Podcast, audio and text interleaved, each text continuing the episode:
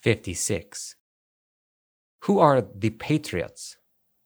Richard looked away towards another direction at my query. What are you talking about? Don't BS me. He turned towards me. His gaze was icy. Nothing you need to know about.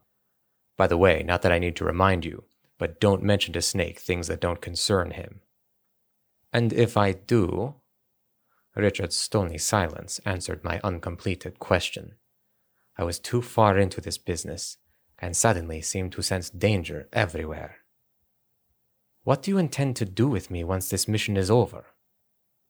Nothing. Don't expect me to believe you. Richard allowed himself a brief, oddly sad smile. I suppose I can't.